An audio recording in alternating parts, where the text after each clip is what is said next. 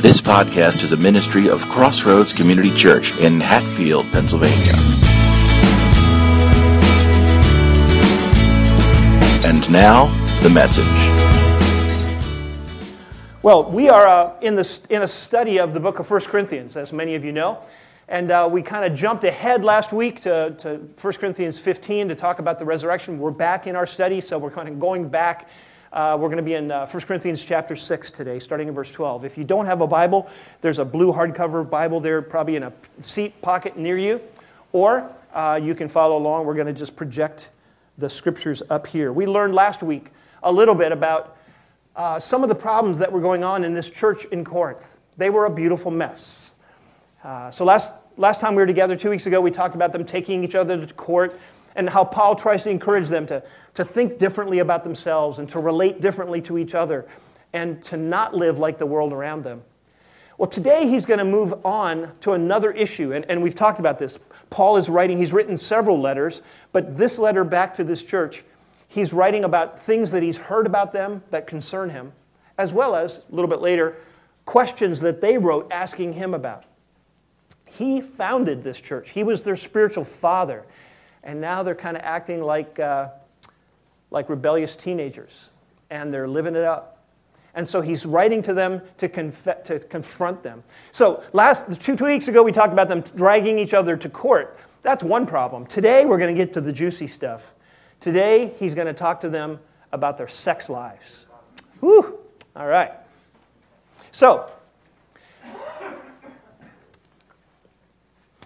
Now, we've talked a little bit about the culture in Corinth. Corinth was a pretty cosmopolitan city. It was uh, kind of swanky and cool, and they were affluent and diverse. Um, and, and, honestly, they had a lot of things in common with our culture. But one thing they had in common with us as well is the, the, the society tended to be really polarized, especially when it came to the issue of sex. You see, some people were all about uh, overdoing, and some people in a reaction talked about never doing. So some indulged and others ignored, specifically sex. Some would accelerate where others would avoid it completely. Some were libertines, that's a kind of an older word, wild, wild things, while others were legalists. Here's the point when it came to the issue of sex, they had a tendency to either go to one extreme or another. Luckily, we don't do that in our country.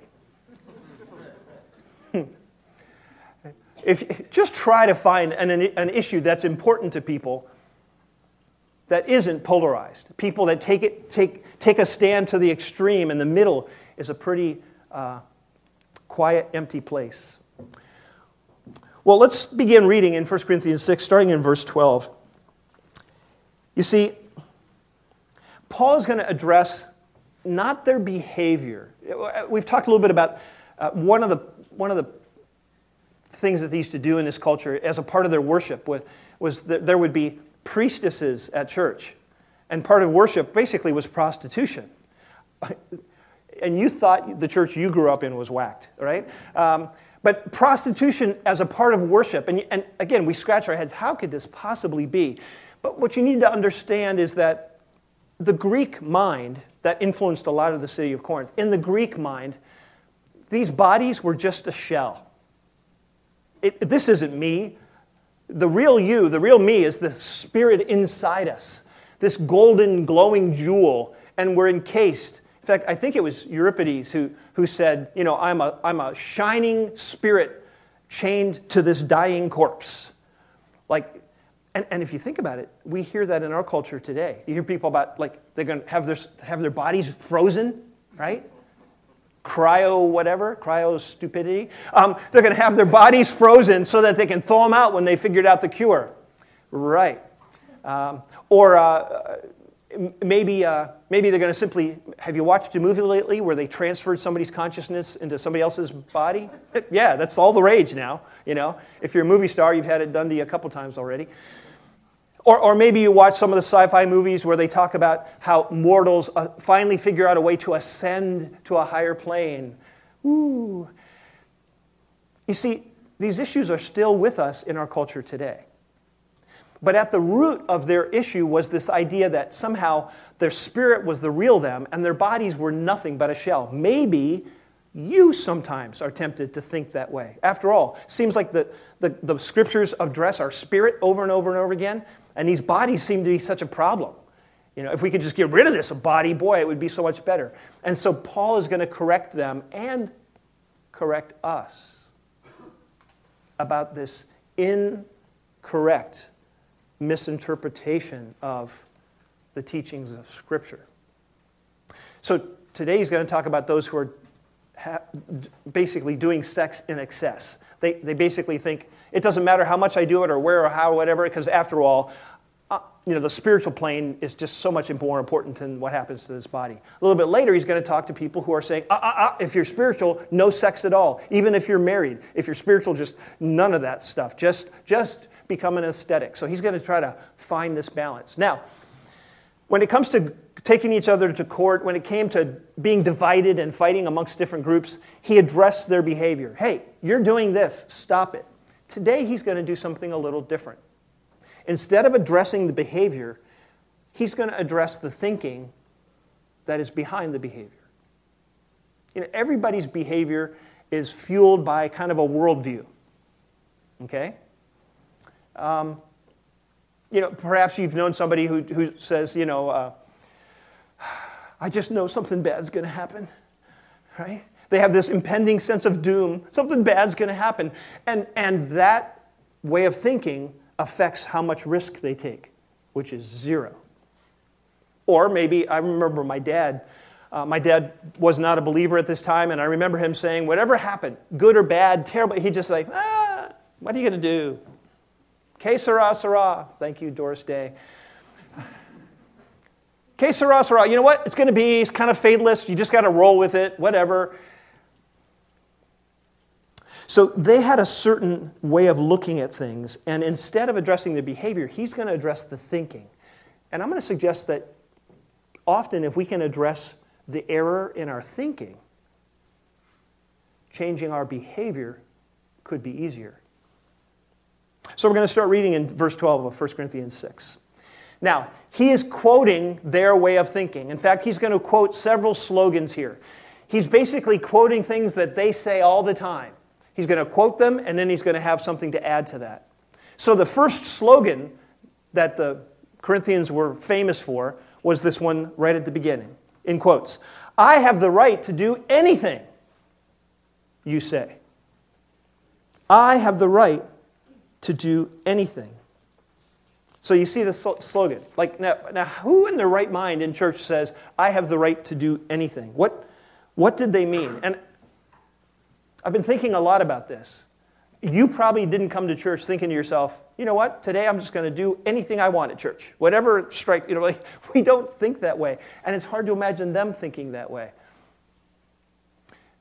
But remember, Paul founded this church, spent a year there teaching them they really actually had a great deal of solid teaching. I think probably what happened is they took some of what he had taught, and now that he'd been away, they began kind of tweaking it, twisting it, changing it, misapplying it. For instance, he taught them something like what's found in Galatians 5. Now, Galatians 5 wasn't written to Corinth, but I'm sure Paul taught this same principle to them. In, first, in Galatians 5:1, he says, It is for freedom that Christ has set us free. Stand firm then and don't let yourselves be burdened to be chained again by a yoke of slavery. So, Paul taught them hey, when Jesus sets you free, you're free. And now they're applying it to say, well, you know, well, if I'm free, then everything's, I, can do anything I want and I'm good. I'm, I'm free. I'm free from all those rules. I'm saved by grace, not by works so my works don't matter. There's nothing that I can do. Wow, you could almost quote me, right? Hey, there's nothing I could do that would make God love me less. Now, already you know that that doesn't mean you get to do anything you want, but they were just taking it, like the, running it out, the whole idea, as far as they could, taking it to the extreme. I believe in Jesus. I'm going to heaven. He promised, so maybe I live for him, maybe I don't. Wow. Now, if somebody said that to you, you catch them at the bar or you catch them with somebody that they're not married to, or you, so, I mean, I don't know, what, you, you catch them cheating on their taxes, you catch them stealing from work, you're like, and they say, hey, I'm a Christian. I trusted Christ. I'm going to heaven. And th- this kind of stuff, you know, hey, as far as God's concerned, He loves me no matter what. And you'd go, I know what I would say. I think you know. She'd say, No, you don't have the right to do anything you want. But Paul doesn't say that. Instead, he actually goes a step beyond that and adds a standard above what they're like. Uh, there's a principle of freedom, and then there are principles more important than freedom. And that's what he's going to say. That's why he goes on and talks about this idea of liberty. Uh, liberty means that we are not saved by the way we behave, we're saved because of what Jesus did. And because of that, we're free to do many things. It, doesn't impinge on our walk with Him or, how He sees us. This is true. But there are rules that, and I, I hated to use this word, Trump, um, but, but you, you know where I'm going with it. We, but there are some principles that trump the idea of liberty. And the first one is right here in this first verse. He says, You say, I have the right to do anything, but not everything is beneficial. Not everything is beneficial. What's he saying? You see, there are some behaviors that will help my spiritual life more than others. There are some behaviors that don't help my spiritual life at all. And there are some behaviors that do damage to my spiritual life. Do you have any of those? I think we all do. We have things in our lives that really encourage. For instance, uh, we're going to have a membership class later today. One of the things we're going to talk about in the membership class, as we talk about what membership means, I ask everybody in the class. So if you're going to the class, you, here's your, your advance notice. I'm going to say, so, going to church is important. Yes. It's probably one of the more important things we can do in terms of our spiritual life. Yes, yes, yes. So, how, how often is a church member allowed to miss church?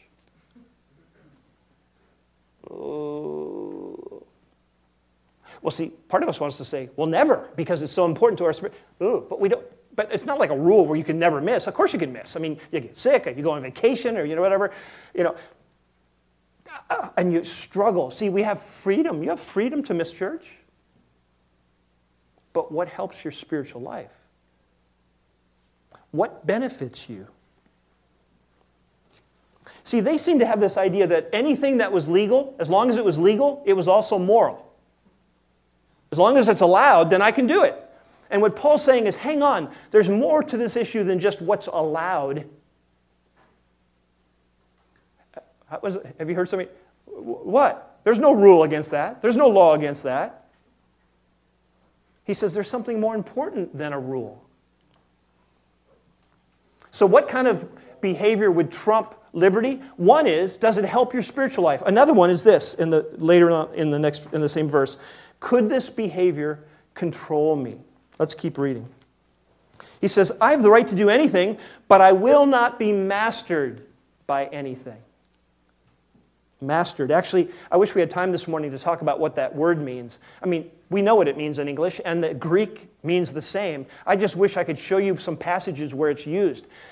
It's really emphasizing kind of like that slavery versus master kind of an angle. Not like, not like just your boss at work kind of master, but like, like somebody who's got a whip or a, a, a, a rod over your, your head and your back, that threat where you, you really have absolutely no freedom. He says, I will not be mastered by anything. Um, when does a behavior become a problem? when you can't stop it. You say, Well, it's no problem, Mike. I can stop anytime I want. I can prove it to you. I've stopped dozens of times. Wait. okay, already we see the slippery slope. And when we have a behavior that we find difficult to stop, and then that be- behavior begins to have a negative effect on our spiritual lives,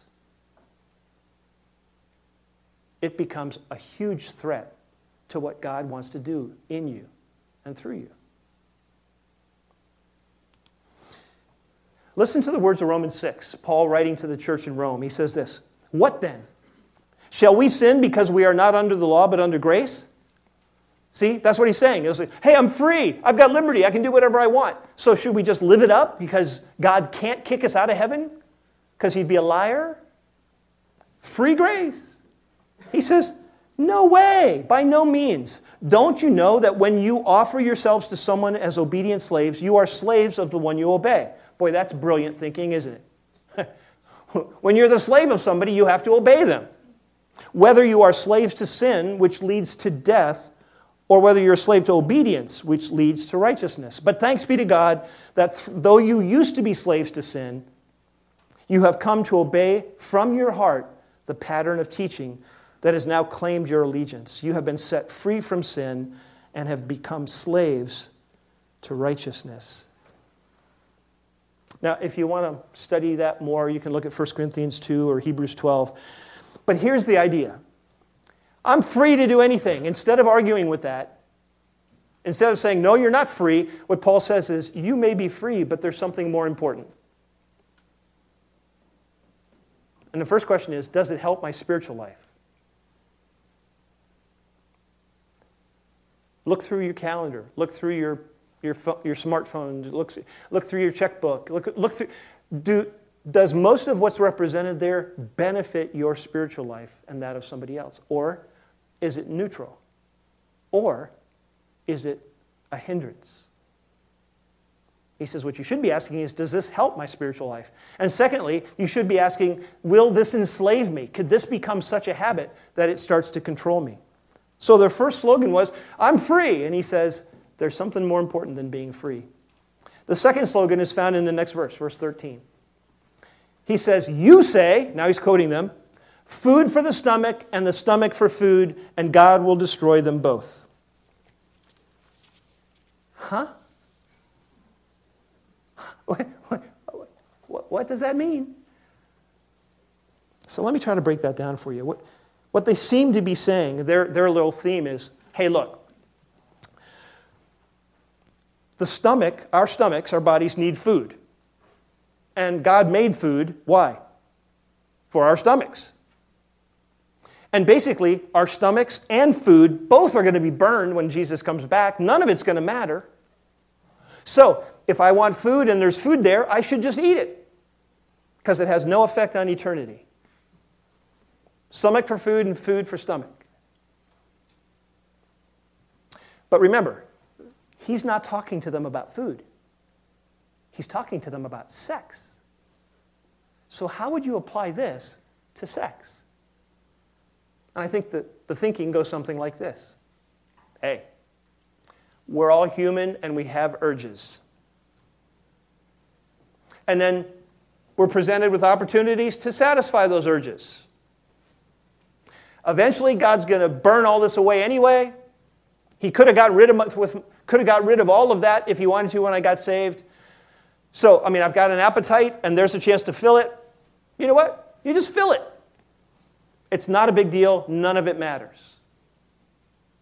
I'm only human. Have you ever heard somebody say that? Hey, I'm only human. I have, I have needs. what about Bob? I have needs. I need, I need. We all we are needy. Our souls are needy.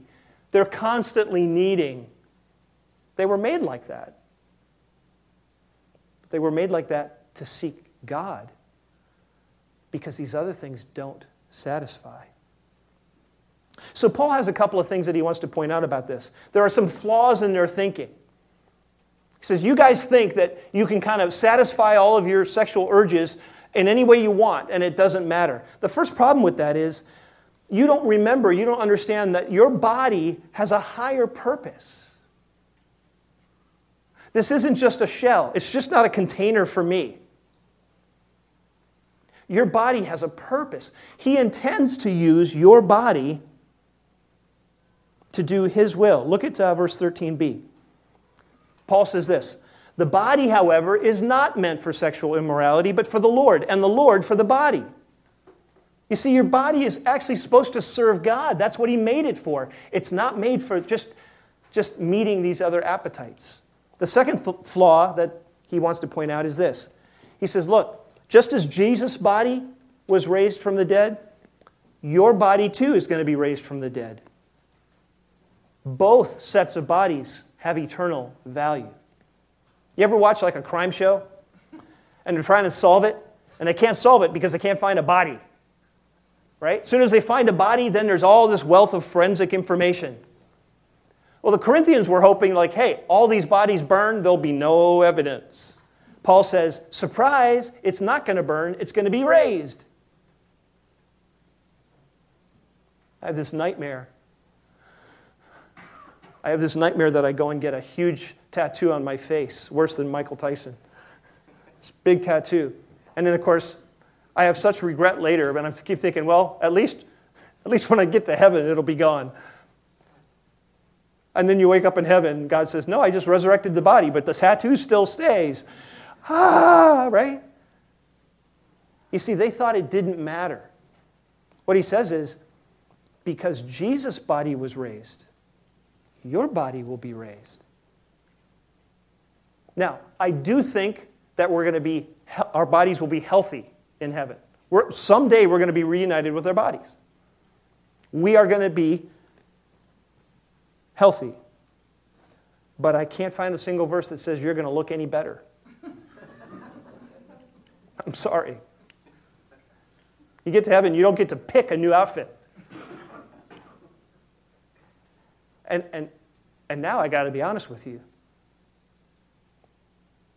I've looked in the mirror several times this week and thought, you're kidding me, right? like for all eternity, this is me? And I found out that I tend to think that this body is just a shell and that what's important is my spirit inside. But when I look in the mirror and realize, no, I am looking at me. Huh. Hmm. Paul writes this in verse 14 By his power, God raised the Lord from the dead, and now he will raise you also. You see, Jesus was risen from the dead. You're going to be risen, raised from the dead. Your body. So, what you and I do to it matters. You know, I think, I think our culture tends to think about sex and our bodies kind of like a, imagine a group of uh, primitive people who stumble upon an automobile and they realize that if they start it and they push the accelerator, it makes a big vroom, vroom, vroom. Ooh, that's cool. So they all gather around and they, they make it make noise.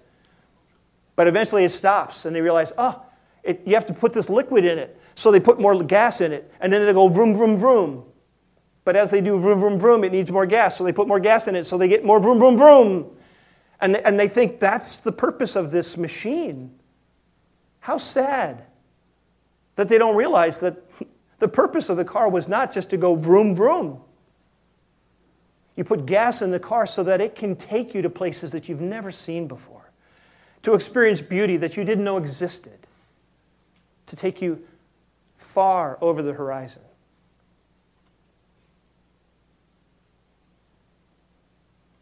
I want to make this clear. The scriptures teach that our sexuality is meant to do much more than simply be satisfied. It's not just an appetite that has to be satisfied. I know that's how we experience it. I understand that. What we have to fight to understand is that instead, God intends it to be a vehicle that takes us to places to understand Him in ways that we never could.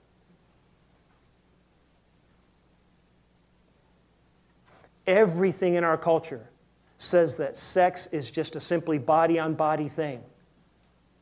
I was listening to some radio commentators, and they were interviewing really academic, smart people about teenage sexuality and all kinds of things going on. And I was getting so angry. They were just dismissing, laughing and dismissing about teenagers promising to be abstinent till marriage. And they scoffed.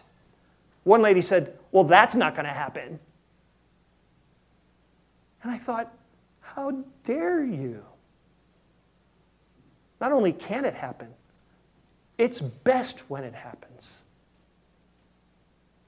Now, I, I know you understand that when we fail, there's forgiveness and there's, there's a chance to redeem. And, and yes, of course. But I just want to say that when we talk to our students, you're a student here.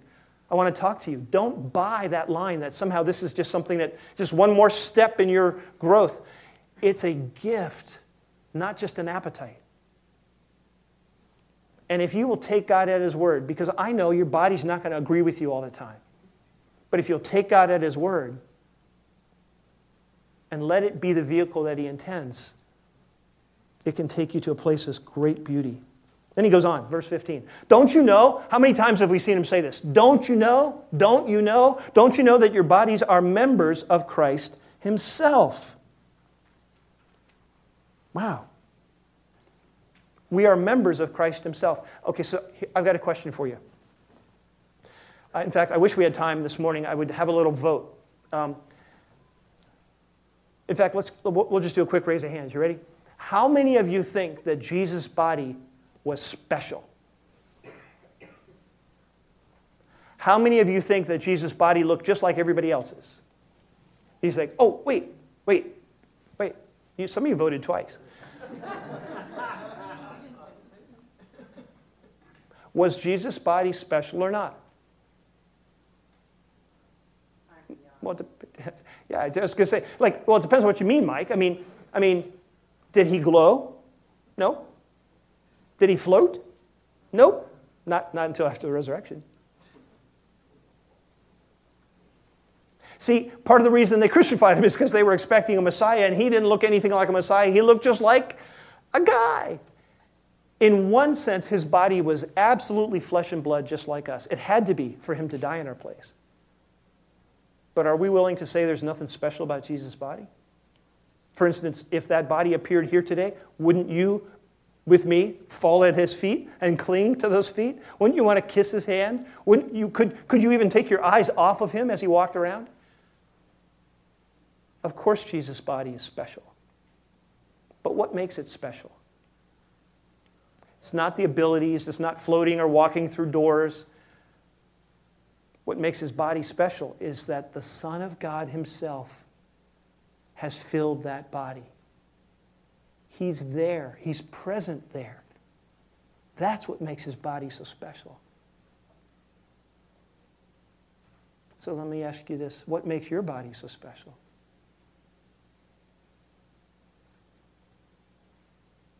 I mean, the scripture says that by His Spirit, He lives in you too. That we together are the body of Christ, where it's described. He says, You are members of Christ Himself. If you would and, and well, he goes on. He goes, Shall we take the members of Christ and unite them with a prostitute? Never. Aren't there people in your life, like when you spend the day with them, you, you, you have a, a more pure day, a better day? You're tempted to say bad words less often because they're there. Oh, you know, you kind of check yourself. Suppose we would check ourselves if Jesus was present? Which of us would take and, and hook him up with a prostitute? It's just deplorable. Never. Don't you know that one who unites himself with a prostitute is one with her in body? This is something we know that the two bodies are blended and become one. It's part of the problem with our, the sexuality in, in our cultures. They, they act like it's, it's all interchangeable.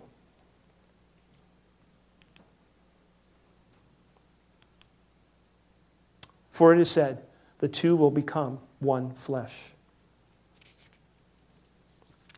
So the church is the body of Christ. Sex has a function, you guys. I wish, I wish I could talk to all of our students. Many of them are down and out and around. But we need to understand that God intended sex to do something. It's a gift that unifies a man and a woman into a unique unit. He made it to provide great pleasure, but pleasure isn't its only purpose. That pleasure even reflects and amplifies what God wanted it to teach us.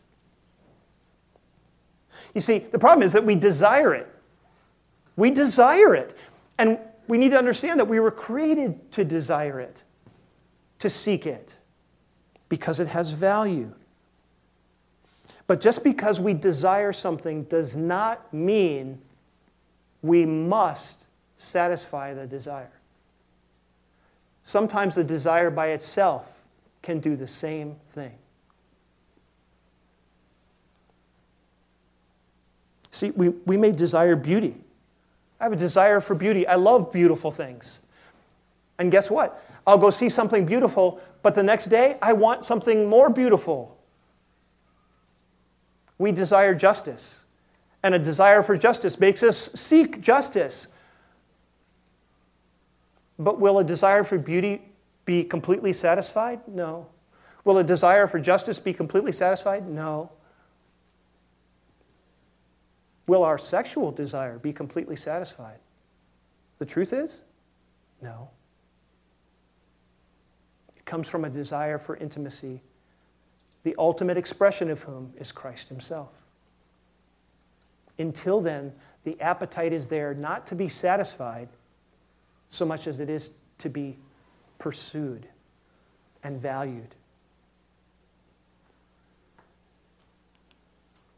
Whoever is united with the Lord is one with him in spirit. Now, apply that principle, but instead of church talk, remember we were just talking about sex.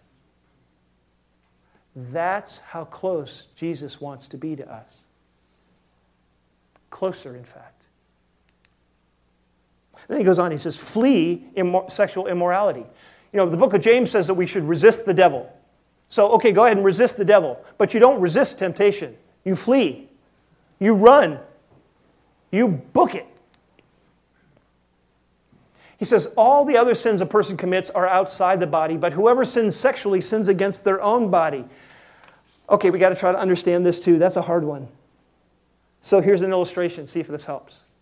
I want you to imagine that I purchased a beautiful 1968 Rolls Royce. Convertible, all nickel top, beautiful woodwork on the inside. It's a beautiful machine. Now, I could sin using that machine. I could sin it while I'm in it, right? Think of some ways that I could sin in that car. I could go faster than the speed limit, and I could break the law. I would be sinning in the car.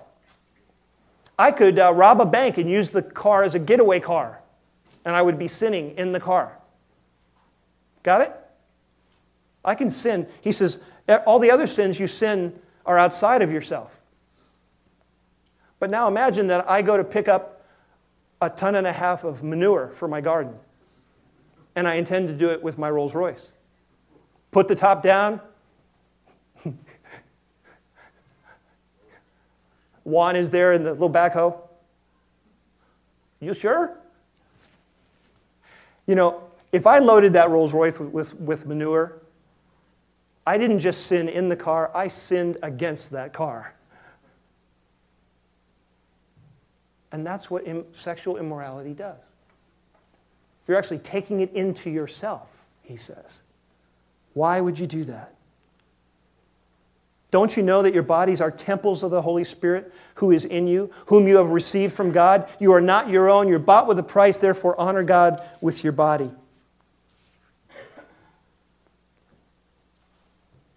The truth is, Paul says, each of us, we are more temple than we are Tupperware. We're not just containers, you guys. Your body is part of the whole package that Jesus saved.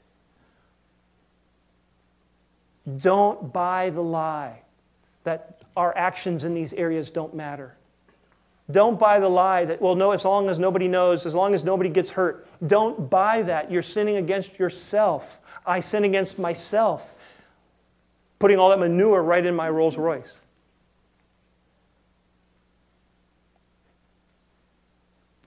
But how do we apply all this? The truth is, nobody decides one day to defile their lives. Nobody just puts a load of manure in their car. Instead, it happens little by little by little. Thanks for listening. Intro music by bensound.com. Visit us online at crossroads-cc.org.